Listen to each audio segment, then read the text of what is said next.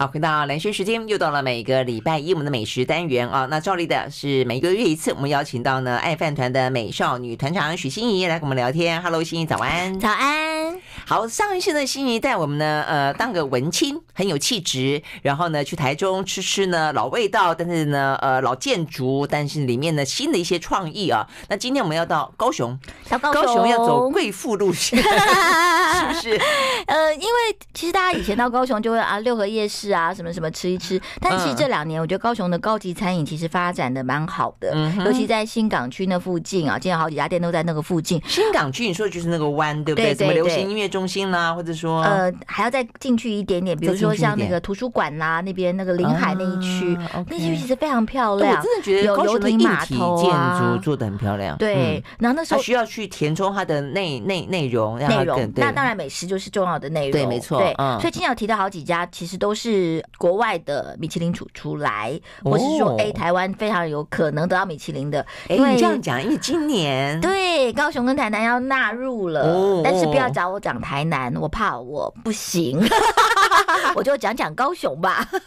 哎，那他们今年有什么时候公布啊？现在还不一定，因为现在疫情的关系，其实前两年的时间也都有变。嗯，真的是哎哦，否则他们那个密探要怎么吃，怎么那个？不过台湾已经相对来说算很很和缓的啦，很和缓。但是我们进来没有说米其林密探不用隔离啊，所以还是呃，希望他们去年底已经吃过了，对不对？哈，好，那所以高雄的贵妇路线高级餐厅有什么新变化？好，其实有一家我一直想要跟大家介绍，这次刚好在高雄的这个这个 group 里面，就是陈这家餐厅，它的英文拼叫啊传承的陈哦，OK，对，然后英文拼法是 S H O Shu。这个学学念秀啊，不是念秀，是因为是日文啊，日文秀。OK，这家其实跟我自己非常有渊源啊，因为它的本店是在东京，现在在涩谷那边。OK，然后它的母店叫做传传承的传，所以大家一个传一个承。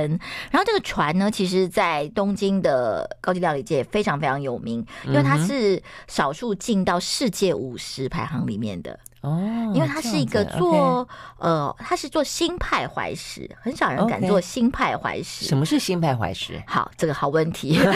因为这个主厨他本身他妈妈其实是以前是艺妓啊，所以他的他的船的那个招牌的 logo，他是用以前艺妓的那个牌子。的那个点上去，所以他的呃新派怀石就是说，他把怀石的精神放进来，嗯，那格式放进来，但是里面的料理其实是非常创新的。哦，那问题是怀石的精神是什么？第一个是怀石的精神就是一定有少少的蛮蛮细致的，一定有它的格式嘛。比如说先付是前菜啊，什么这样子一个程序，程序对，有八个为主，可能有时候会再加这样的程序为主。然后在这个里面呢，像它有一个非常有名的，它的蔬菜的加蔬菜沙拉也可以。这个东西它是它非常有名的，它大概在里面会放呃三十种以上的蔬菜。一道菜一盘一道里面有三十种蔬菜，但是这个蔬菜呢，大家想都是生的吗？不是，没有这么简单。它会用蔬菜每个蔬菜最适合的特性，嗯，来做它。所以它里面可能有炸的蔬菜，有烤的蔬菜，有生的蔬菜，有煮的蔬菜。哇！然后最后用一个很厉害的酱汁把它打一桶起来。很像我们上次讲台中的时候，对对对，用一个酱把它打一统。但是呢，它这个这个东西其实非常考验主厨的功力，嗯、因为每一个蔬菜其实每一个蔬菜大家知道它都有不同的质感、不同的香气、不同的苦味、酸味、涩味，所以你要怎么样让它在一起还变得非常的美味，这其实是非常考验性的东西。嗯，嗯嗯，那这次呢，在传它是一个招牌菜，然后这次在城呢，我也特别吃了这道菜，我一吃我也觉得说哇，你有继承到你师傅的功力。它这一盘里面大概放了三十几种台湾的蔬菜，放了三十。几种，那所以台湾这个城的主厨他是去船那个地方拜师学艺吗？不是，他在船待了九年才来的。哦，对，他是个日本人，他是日本人，他是日本人，所以东西非常的细致。嗯，对，像他还有一块呃，他的和牛啊，他的一个烧烤的和牛，呃，也很好玩。他用了一个 A 三的和牛。嗯，那大家想，哎，台湾都在 A 五 A 五 A 三是什么意思？嗯，A 三就是油花没有那么多的，因为他觉得 A 五的牛肉已经在吃油了，已经没有肉的味道。太赞成了。对，所以他进 A 三的和牛，但是你知道台湾进 A 三的人很少，所以他那块 A 三的进价比 A 五还贵。哦，但是好不好吃？真好吃。所以就是你知道，日本主厨有他的坚持在，嗯嗯，他在这些里面就不是只有单纯追流行啊。对对，像他有一个非常好吃的阿里山的栗子的炊饭。那阿里山的栗子，我其实第一次在那边才吃到，我没有吃过阿里山的栗子，我们都吃法国的栗子啊，日本的栗子。但是他说阿里山的栗子因为新鲜，所以非常好吃，但是进价也非常的贵。他用那个来炊饭，所以他那个米粒里面都有一个那个。栗子的坚果香，不是甜味哦，是坚果香。嗯哦，这样子啊，OK 哦，还没有特别吃过是阿里山的栗子哈。对，很少很少。对，也是富裕成功，因为以前日本人有想在阿里山种过栗子，但是后来因为发现呃坡度太高，种植的人工成本太高，就有点荒废了，所以那栗子就变野生的了。他们现在是等于说把它富裕起来。对啊，你说那个栗子，你刚才讲说高级餐厅里面很多那种法式来的，可是我像街边很多那种什么天津栗子，天津栗子都不晓得到底我们台湾的栗子。是哪里来的？呃，大部分其实中国是最多的，因为呃温带气候其实最好种栗子，而且平地也比较好采收。阿里山是真的是，我觉得讲起来也是一个，就是日本人在对台湾的想象的故事。对，他们讲说啊，阿里山够冷，应该可以种点栗子啊，日本人很爱吃栗子啊，就发现哇，那个运输人工这些都太贵，后来那个栗子就等于是荒废在那里，所以现在有点半野生的栗子，但是也有几位农人现在在做富裕的工作，味道非常好，因为够新鲜。然后甚至他们还可以把那个栗子的。取下来的壳，那个壳是有香气的，嗯、还可以拿来做一点烟熏啊、炭烤这样的东西，所以是很好利用的。哎、嗯。欸，这个听起来还不错哈，嗯、那个香气应该是很好。对对对，哦、所以陈我觉得他就有一点接收到他们原来在传得到的一些这种新派来新派怀石的一些理念，嗯、然后在台湾做了一些不同的呃发展，然后用一些在地的食材，他用了很多台湾的鱼啊这些东西来来做，但就是有一点可惜，就是说其实台湾人对怀还是不了解，所以吃新派怀石也觉得说，哎，怎么生鱼片不够多啊？什么什么？有时候还是会有一些这样的疑问，那就有时候就变成说，可能呃熟悉的人会觉得很 appreciate，像我们有机会就到高雄就经常去吃，但是高雄的客人反而觉得说，哎，这家日本料理怪怪的，就反而好像没有那么被当地所青睐，这是可惜啦。但真的是一个功夫底子都很好的一个主厨。嗯，你这样讲，我觉得有点像是所有的东西来到台湾之后呢，台湾都会自己去变。话，然后挂上那个，比方说，你说像泰国菜，嗯，你吃惯了台湾泰国菜，你会真正吃到到地的泰国菜，觉得哎不太 习惯，对，对不对？好像台湾就觉得，哎，你吃你吃日本料理，生那个寿司没有没有来，就觉得你怪怪的。对啊，但是其实台式的日本料理是不可能给你寿司的。大家请注意，请注意 啊！OK OK，对，就像那个二星的龙吟刚到台湾的时候，大家也觉得说：“哎呦，这个日本料理在日本这么有名啊！”三星怎么到台湾来，怎么生鱼片这么少啊？怎么没有握寿司啊？什么什么都有这样的疑问。但是现在大家也慢慢慢慢接受，慢慢接受。我觉得高雄也需要一点点这样的时间，但是他真的在呃处理上跟细节上是非常好的。嗯嗯嗯，对，所以就是原本的部分啊，其实是一个很棒的一种呃味觉的享受。但你当然说放到台湾来，台湾自己把它变得很在地，我觉得这也是另外一种选择啦啊。对对，OK，好，所以呢，这个是在高雄的陈秀秀，OK，好，那还有呢？还有呃，其实他们这个这是同一个案子啊，就是在叫 Liberty L I B E R T E，好，就是自由这个 Liberty 这个这个字，他们其实是同一个。高雄同一个建商邀请来的，所以他们就在楼上楼下。你说跟这个城呢？对，在同一个。然后你说邀请来是什么意思？所以他们等于是他们自己的建物呢，让这两家餐厅进来。就是，但有一天会拆开拆掉吗？不是，不是，不是，应该是说，呃，这是一个建商的二代。然后当初他就跟他爸爸说：“我要盖一个豪宅，然后这个豪宅我希望里面有米其林的餐厅。”他爸就说：“你随便说说吧，反正你平常就去吃米其林，你就……结果没想到，真的他也多次拜访，因为老实说，这两家餐厅也都非常多的台湾人想要去争取跟他们的合作。多次拜访之后，真的就让这两个主厨。”一个是来开分店，然后 Liberty 更特别，Liberty 是，呃，他本来就在东京有一个一一星的餐厅，他也是一个日本的店，日本主厨，他直接把东京的店关掉，到高雄来开。啊，真的，啊，嗯嗯，它是法菜，它是法国菜。你这个讲其实蛮好玩的，就有点像我们现在在讲说那个 Sinasera，它事实上是先有一栋民宿，那民宿里面希望有一个不错的餐厅，对，所以他才去找了这个主厨进驻到那个餐厅里面去，对对，所以我们现在访问他，所以这个也是这样，就先有一栋房子，建案房子里面，但是在建案盖的时候，他们就已经找好了。OK，对，所以建案意思说这个房子还没有开卖啊，是新的，是新的，现在现在当然开卖，现在已经入住了，但是那个时候在找他们来的时候还没有开卖，还在还在还在盖的。所以意思是你住豪宅的有钱人有自己家里面的厨房的概念。其实其实也也不太是这样，因为老实说，这样餐厅老座位都有限，就算住在那也不见得订得到。哇，并不是你的员工餐厅，并不是你的家里的餐厅。但是呃，我觉得因为现在就是呃豪宅的一楼到底要做什么用，其实大家也都有不同的想象嘛。嗯，什么艺廊啊、书店啊，什么什么。但是其实好像还没有人真的做过好的米其林餐厅。对啊，对啊，对啊。而且这两家真的都是一个是他在东京是米其林二星来台湾开分店，一个是本来就是一星餐厅，关掉日本的来台湾开，所以是真正有。米其林 quality 的餐厅，OK，对对，OK，好，所以你说那个 Liberty 它是一个法式餐厅，它是法式餐厅，然后主厨武田也很可爱。武田其实是一个看起来很粗犷，但是其实呃做菜很细腻的一个有有反差感的人，呃对。然后他在台湾开这个 Liberty 的时候，其实他也花了很大的力气去了解台湾的，比如说鸽子肉啊、鱼呀、海鲜啦这东西，因为对他们来讲，一个在地化的食材运用都是一个现在的一个潮流很重要的部分。分。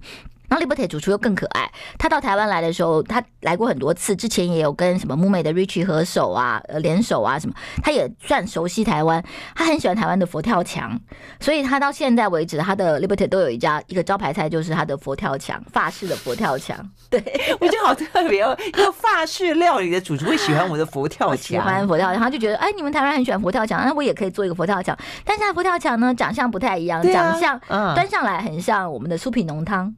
嗯哼，对，就是它上面是有一层酥皮的，然后呢，那个瓮的样子有点像，有一点点像。然后呢，它也很古摸，像我们的酥皮浓汤，一定是把那个酥皮放进汤里面喝嘛。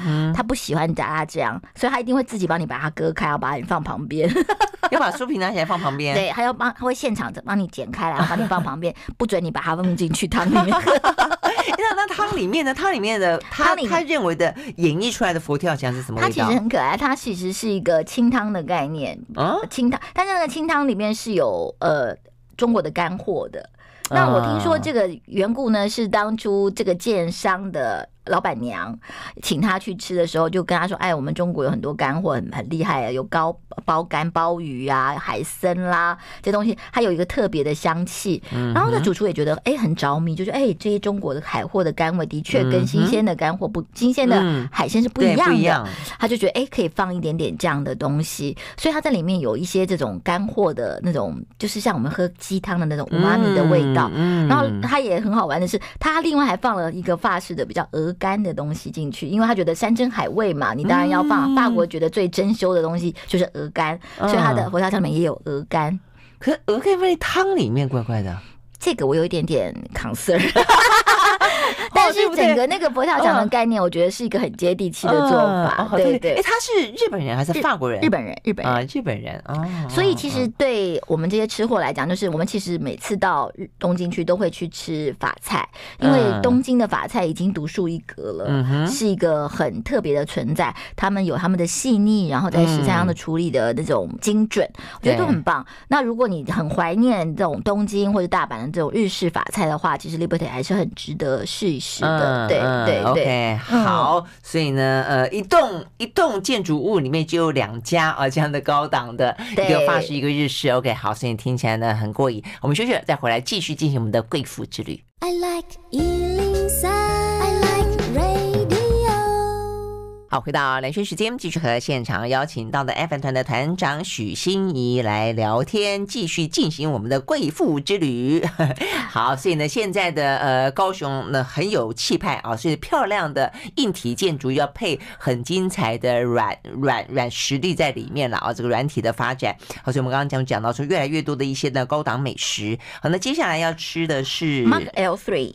这是好，这个就跟刚刚讲的有一点点 反差。现在的这个餐厅的名字都要取得很哦，没有，Mark 是他的厨师的本名，他叫 Mark，然后姓李。然后为什么是 L Three 呢？因为他们有三位姓李的弟兄，都是以前一起做菜，一起学做菜，有点那种三人党的样子。对，所以我觉得现在很多英文缩写都有各自不同的故事。然后其中一个另外一个李呢，就是台北蓝餐厅的 Noble。哦，对，那当然就大家也是兄弟哦，呃。就是兄弟党啦，不是不是不是不是亲兄弟，比亲兄弟还亲，拜把兄弟之类的。他另外一位呃李先生呢，就去年过世了，前年过世了。哦，所以他们他们三个都让这样子三个人兄弟，然后走了一个。所以 Mark 在开这家餐厅的时候就说：“我要叫 Mark L Three，就是有三个姓李的纪念这个可爱的。”的兄弟，对，然后 Mark Mark 很好玩。Mark 我们刚刚讲，其实那两刚刚那两道两家餐厅都是在豪宅里面，而且是新的建安豪宅里面。他这个反而在一个老房子里面，一个两层楼老房子里面。你进去以为吓一跳，因为这个厨师这么厉害，那但是那空间真的很小，那个楼梯走上走下都觉得说，如果喝醉酒你要小心一点点。对，但是我后来知道这个 Mark 他原来的的做法之后，我就。就完全了解了，因为 Mark 其实是一个做菜很有热情，但是他很有理想性。这理想性是他在高雄开的第一家餐厅，在菜市场里面，叫小波羊食，然后六个位子。哦、oh,，OK，就真的，你很多去的人都吓一跳，就说为什么在市场里面可能隔三个摊子就有猪肉啊、鸡肉摊这样子？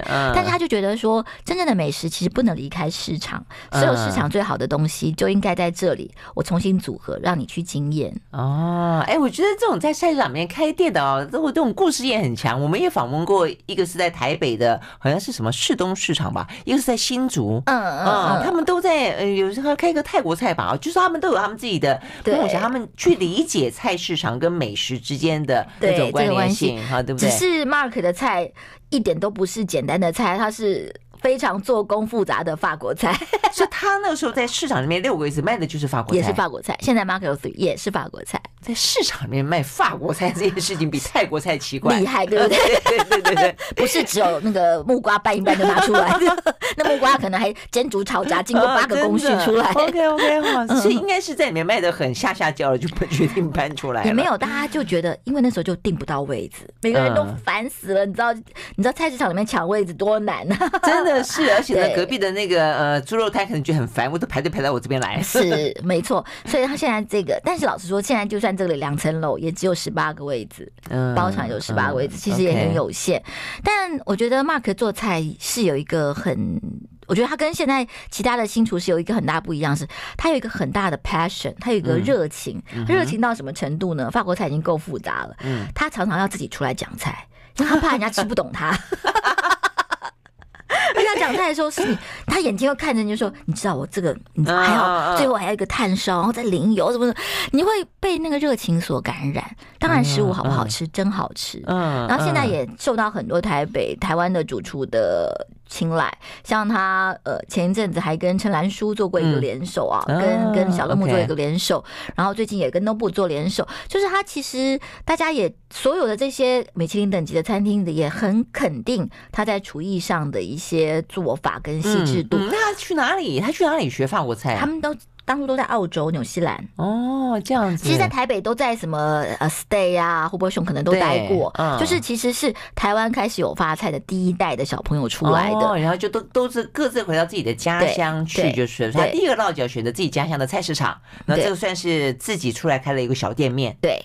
对，两层楼，两层楼，很可爱的一个店，然后菜非常好吃。其实我们去过的会员们都觉得，哇，有一有一个就是那种在那种沙粒里面捞到一个珍珠的感觉。进去只觉得说，哦，就是一个很 cozy 的店，可能它只是个餐酒馆，但是出来的菜色其实完全是高级法菜，而且你他讲那个在地潮流的事情也做得非常的到位。你印象最深的是哪一道？印象它的花枝做的非常好，花枝花枝做的非常好，那个花枝是就是你在台湾都可以排前几名的那种花枝啊，就是你会觉得它哎，那个花枝是有西班牙跟法式的调味，但是那个花枝软韧度，你又觉得这个是台湾住在海港的小孩才会懂的那种花枝那种半生熟的感觉哦。嗯，那是怎么做？你这样讲好好奇哦，炭烤，炭烤，他炭烤的功夫也很好。OK OK，嗯嗯，肚子都饿了。我也是，讲到 market，我自己也会很饿。对对对，它这个花枝应该是算前菜，对不对？呃，中间算中间，算中间。它它料是什么？它到。料理非到到处非常多，他常常一餐餐下来可能是六到八道，嗯、所以呃，可能就是主菜也好几道，前菜也好几道，哦、甚至、啊、甚至他现在一进去可能会先给你一碗有点类似米粉汤那样的一个鱼的米粉，让你先暖暖胃，再开始吃。嗯、然后那个米粉，我一开始觉得说，哎，怎么会这样？好像。台法混合，对对对，但是它里面还是还是个法式的澄清汤，它并不是随便煮的一个米粉汤。啊、对对，OK OK，好，那所以你主菜呢，印象最深的是哪一个？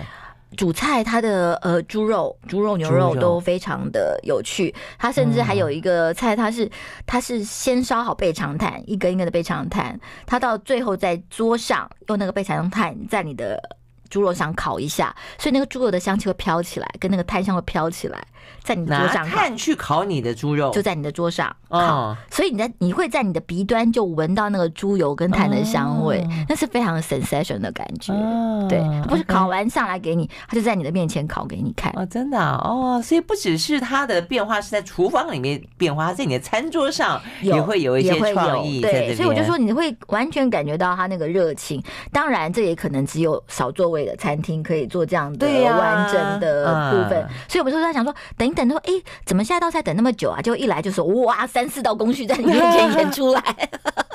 那他都一个人在里面忙吗？哦，他有，当然有有一个团队，有一个蛮强的团队的。对对对对，好，所以呢，就是呢，呃，Mark L 三，对，Mark L 三，与 L P 三三。好，所以呢，又是一个呢很精彩的啊，这个躲在一个呢两层的小小房子老房子里面，老房子里面的一个发菜。好，我们休息了，再回来现场。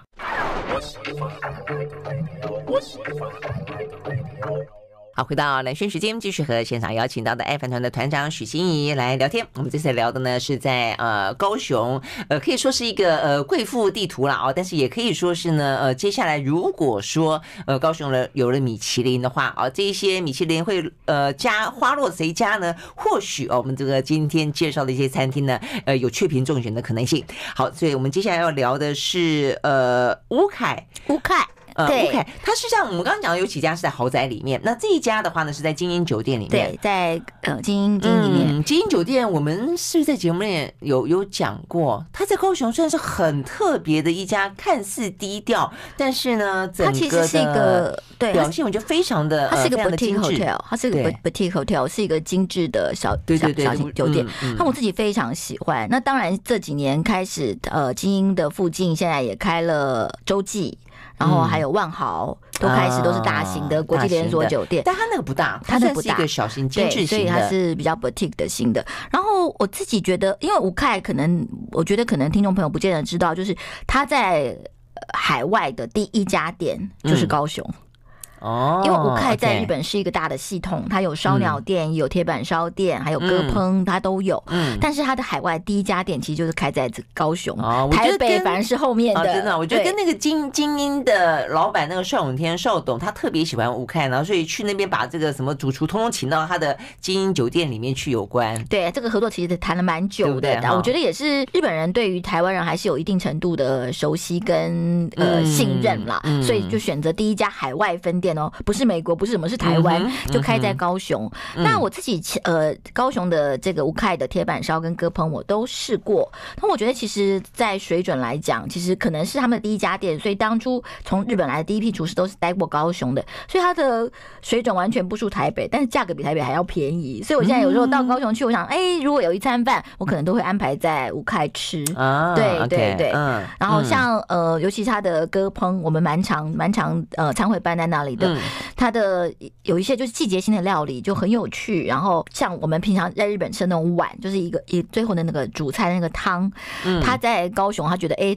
台湾人很喜欢吃火锅，他就比较用火锅的形式来处理，就是比如说鲜鱼啊，做个鲜鱼汤啊，什么什么，就有在地化，但是又不失日本的精神，还蛮有趣的。对，嗯嗯嗯，而且我觉得它的一些季节性，因为我吃过它的一些季节性季节料理，就是说，哎，比如这个季节到了，呃，多放一点什么样子的什么松茸啦，呃，放点什么样的鱼啊，这个季节还是很重要的。对对，我觉得这很很很棒。然后它也会搭配这个季节，它的器皿本身也很精致，然后呢，就是。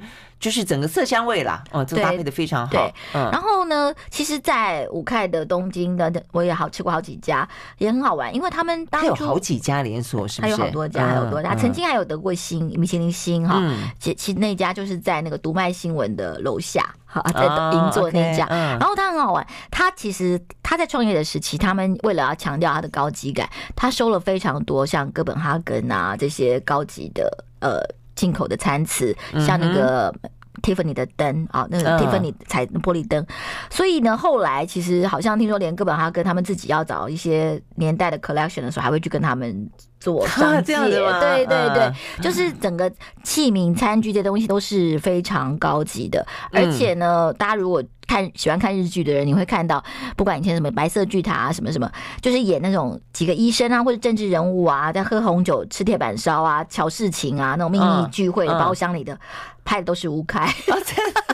有这种事情？真的，真的，真的，因为在那个年代，就是可能不是那个，现在也是，就是你真的要喝红酒、吃牛肉、乔事情，其实吴开都是很好的选择，是吗？好，所以 在日本是这样，算你算在东京是不是？在东京，嗯 OK，那在高雄的话就不晓得是不是的。不过我觉得吴凯他的比较特别的地方，它是一个比较全方位的体验式的美食经验了。我跟你说，就不只是他吃的内容好吃，包括我们刚刚讲的器皿，还包括它那个环境，嗯嗯，对不对？你刚刚讲就包括那个整个环境的氛围，呃，它的装潢啦什么的，对，没错，都做的很好。对对，那只是就是很多台湾人不太能够理解的，就是说他不收十岁以下的小孩，整个饭店跟餐厅都是，就是如就是所以不是那么 family 的，稍微稍微要呃呃对对一点点。对对对对对，你这样讲我想起来，就是我 对对对，我们好像访问过那个邵董，他就是对于他这个饭店的。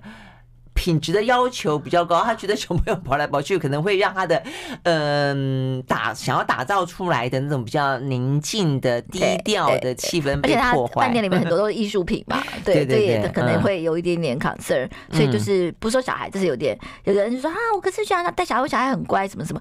可是这个我相信就是每个餐厅有每个餐厅的不同的选择理想跟想法。对，因为你刚刚讲的那艺术品，因为呢呃他的女儿也会画画，对，现在也是，然后他们现在也呃。呃，这个等于是算标下金马宾馆。嗯，所以所以金马宾馆我去我去参观过，我觉得金马宾馆的一些策展策的很不错。对，现在持续都有一些有趣的展览。嗯，所以其实这这两个我们也常常就变成说，如果你住在精英酒店，你可能哎早上可以去逛逛金马宾馆，然后中午吃个午开，然后晚上可能还有别的行程。所以其实这是也是一个很有趣的一日游的状况。我还不晓得有这么近，因为我是分开去的，你知道吗？你知道很好玩，蓝轩你可能没发现，我我没发现，只有台北人在走路，高雄人不走路的。是是是，因为高雄人你，你你要么就是骑摩托车，我们台南人都把骑摩托车，高雄人是不是还有开车？我是不知道。对，就是我发现只有台北人会在路上走来走去，就是我们说啊，怎么走二十分钟？台中人就说干嘛走？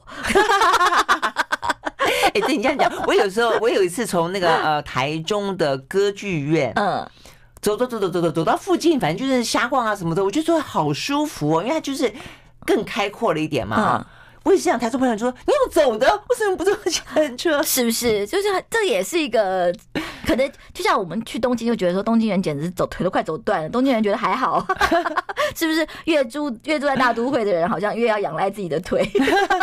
嗯，但是我觉得这也是一个呃，我觉得是一个蛮好的趋势，就是说也越来越希望减少碳排嘛。嗯，对不对？你用走的比较环保，比较永续一点嘛。而且到底是一个人本的城市，还是一个车本的城市？你是为了车子去去设计道路跟住宅，还是你就为了人？对。但是也有人就说，许欣怡你不食人间烟火啊？你知道那个高雄平常夏天你走走看啊，啊，有多根本就是行动烤盘。所以呀、啊，那一样，高雄跟台南一样。所以我的小时候绰号叫巧克力啊，就哦哦啊，哦丁哦丁。你以前就在就在路上走啊？我以前我打打球，喜欢打球啊，在外面玩啊，户外运动的，就是我是热爱户外运动的。OK OK OK，好，我是桌球的，所以所以你很不晒不晒在室内，对不对？不晒。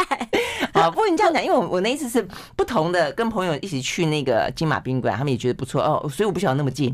哦，是走路就走到了，走路走路走得到，走路走得到，有一点点距离，但是走得到了，走得到。对，然后那个附近其实你从精英就是高雄精英酒店，你往海边走，我觉得那一段路大概是呃走一圈大概三十分钟，单程十五分钟，我觉得也非常的美。你会经过他们新的图书馆啊，经过好几个什么展呃国际会议中心，OK，那那一路，然后外面还有游艇码头，游艇码头上面还有一些小酒吧、咖啡厅，我觉得那一路完全有一个出国度假的感觉，对，尤其是像我们常常就是晚上吃太饱回来，走起来是太舒服，对不对？我想你这样讲，我 提供另外一个体验的方法。我上次跟我以前的大学同学，我们是租，是不是 U bike 还是叫什么 bike？我不知道高雄是哪一个系统，就是骑单车，嗯嗯啊，骑单车，然后呢，迎着海风哦，那种感觉，我觉得港边走一圈很棒，对对对，也很棒。那现在你还可以，对我们这种来巴松来说，你还可以去坐轻轨。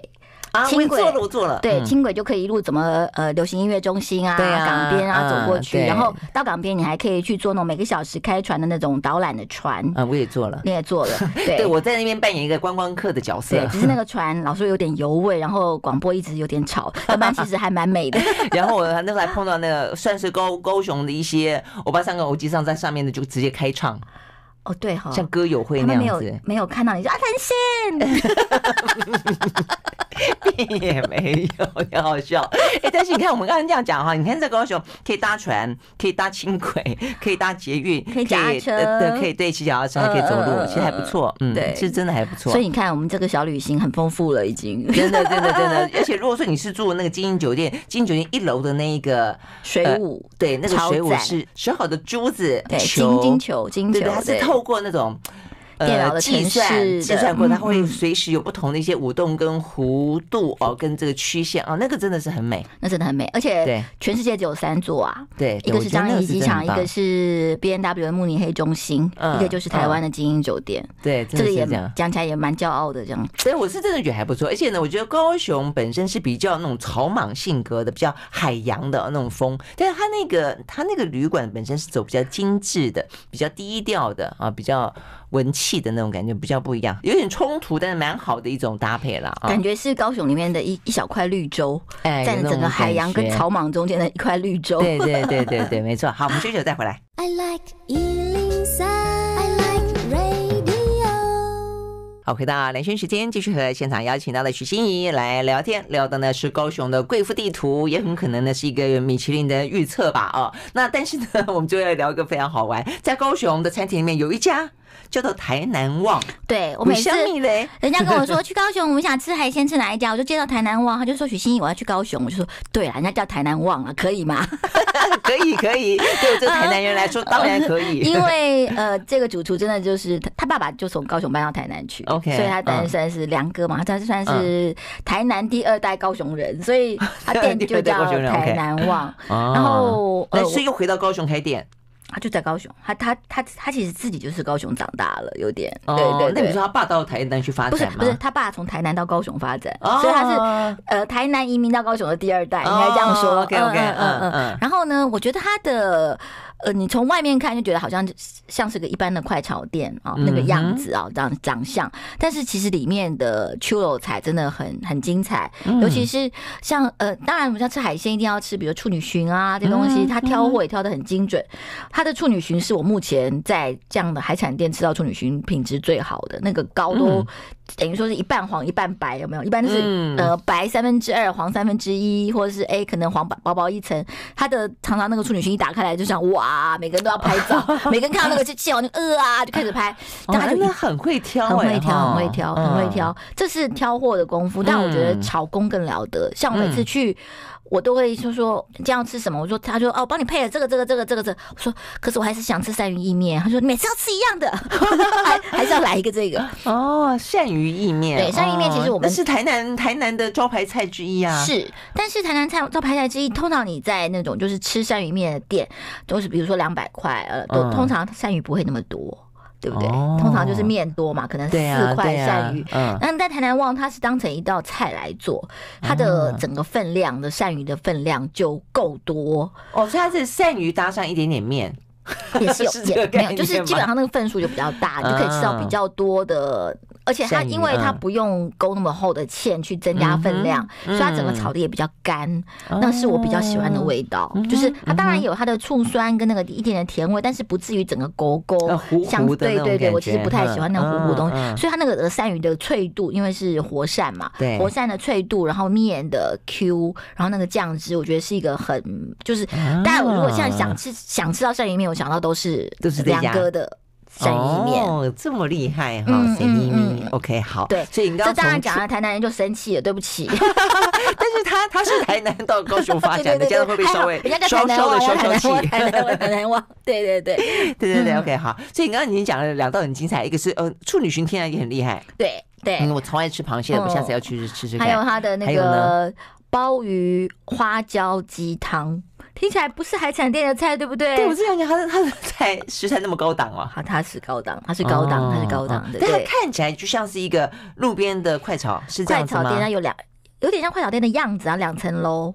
对，当然一楼就是可能做啤酒啊什么什么之类的，但是二楼还是有有一些小包厢。对，那他的客人也很好玩，就是一楼你也可以看到，就是年轻人啊，呃，叫两道菜，吃个炒面这种也有。对，但是二楼也有人就是拿着自己的红酒杯、香槟杯啊，然后包厢里面 开始摆一排酒在那里，也也有。所以他的客人其实各种层次都都有，很好啊，对，很好，对不对？所以他的菜也是，就是我觉得就是丰俭由人，你要点大菜也有，你要吃小菜也有。所以刚刚讲鲍鱼那个。是什么？鲍鱼花椒鸡汤，嗯，那是要预定的，那是要预定的。花椒更更贵，而且它的花椒是非常厚的，它不是不是出来做做样子的花椒，是每个大概都有个一两公分厚的花椒，所以那个浓汤的程度非常的非常的棒。嗯嗯，是感觉是不是有点像人家那种什么呃叫做什么台南？担仔面，那里面都卖鱼翅鲍鱼那种感觉，有一点那样子，有一点那样的感觉。然后他还有一道菜，那那当然可能是那时候是为我们量身定做的，就是呃花蟹。花雕蒸呃陈春粉，然后它台湾是用那个 gaya 就是果条。那这道菜其实是香港的米其林餐厅大班楼的名菜，真的。对，陈春粉是什么？陈春粉是一种河粉，非常薄的河粉。然后台湾它就用果条来代替。那花蟹就是要用成年的花椒，有时候还用不同的不同年份的花椒。花蟹的肉比较细致。对，然后这道菜呢，其实梁哥做的非常好。然后我就想说，哇，你怎么这道菜做这么好？那也是跟他。聊天，他就说：“哎呀，你知道我们有些高雄的客人也是很国际感的，他们就去香港大班楼吃了这道菜，可是又不能常常吃，他们就真的把大班楼的一整份打包回来带回高雄给他吃，说梁哥，我们以后可不可以这样做？” 哇呃，这个好好玩哦，可以这样的应客户要求，对不对？他就说熟客要求，他就说，哎，呀就他就试了两次，哎，可能刚开始调一两次，那几个客人当然也是大半楼的熟客嘛，就哎，其实是哎，现在做的真像啊，对，然后还里面还要放一点鸡油。哦，鸡油花椒，这样讲，那可以，那全世界都打包一下好吃的 东西回来，不要这么近啦。但是我觉得复刻一下。你现在在这个年代，这个疫情的年代，想到这件事情又特别的窝心，因为大班楼现在是亚洲五十的第一名，非常好。我这也是我心目中最好的中泰餐厅。但是现在想吃它的菜，想吃的非常想吃的时候，啊，你就如如果梁哥还可以做一个花蟹，这个当然那花蟹也是要看季节够大才可以做出来，因为那个大概那个一盘大概。要放一只大花蟹或者两只中花蟹，花蟹的分量也要足。那、嗯、下面的那个板条好吃到不行，因为你知道鸡油跟蟹蟹汁跟那个花雕酒蒸出来啊，啊，真的台南旺，真是旺。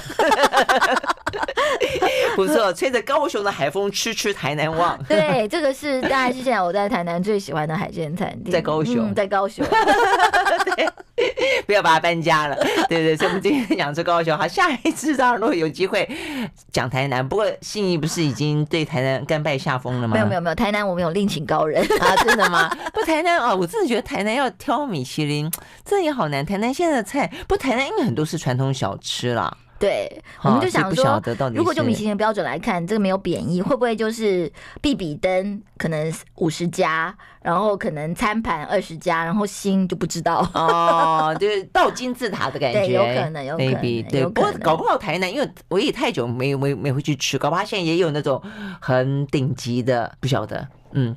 但是我跟你讲，它就是米其林的标准，因为米其林标准跟我们一般喜欢的标准也不一样，对不对？好，那我们当然也可以说米其林不懂台南，没关系。是啊，大家都已经想到这个结论，自己开心就好，自己喜欢吃最重要。对，OK，好，非常谢谢许心怡，谢谢，好，拜拜，拜拜。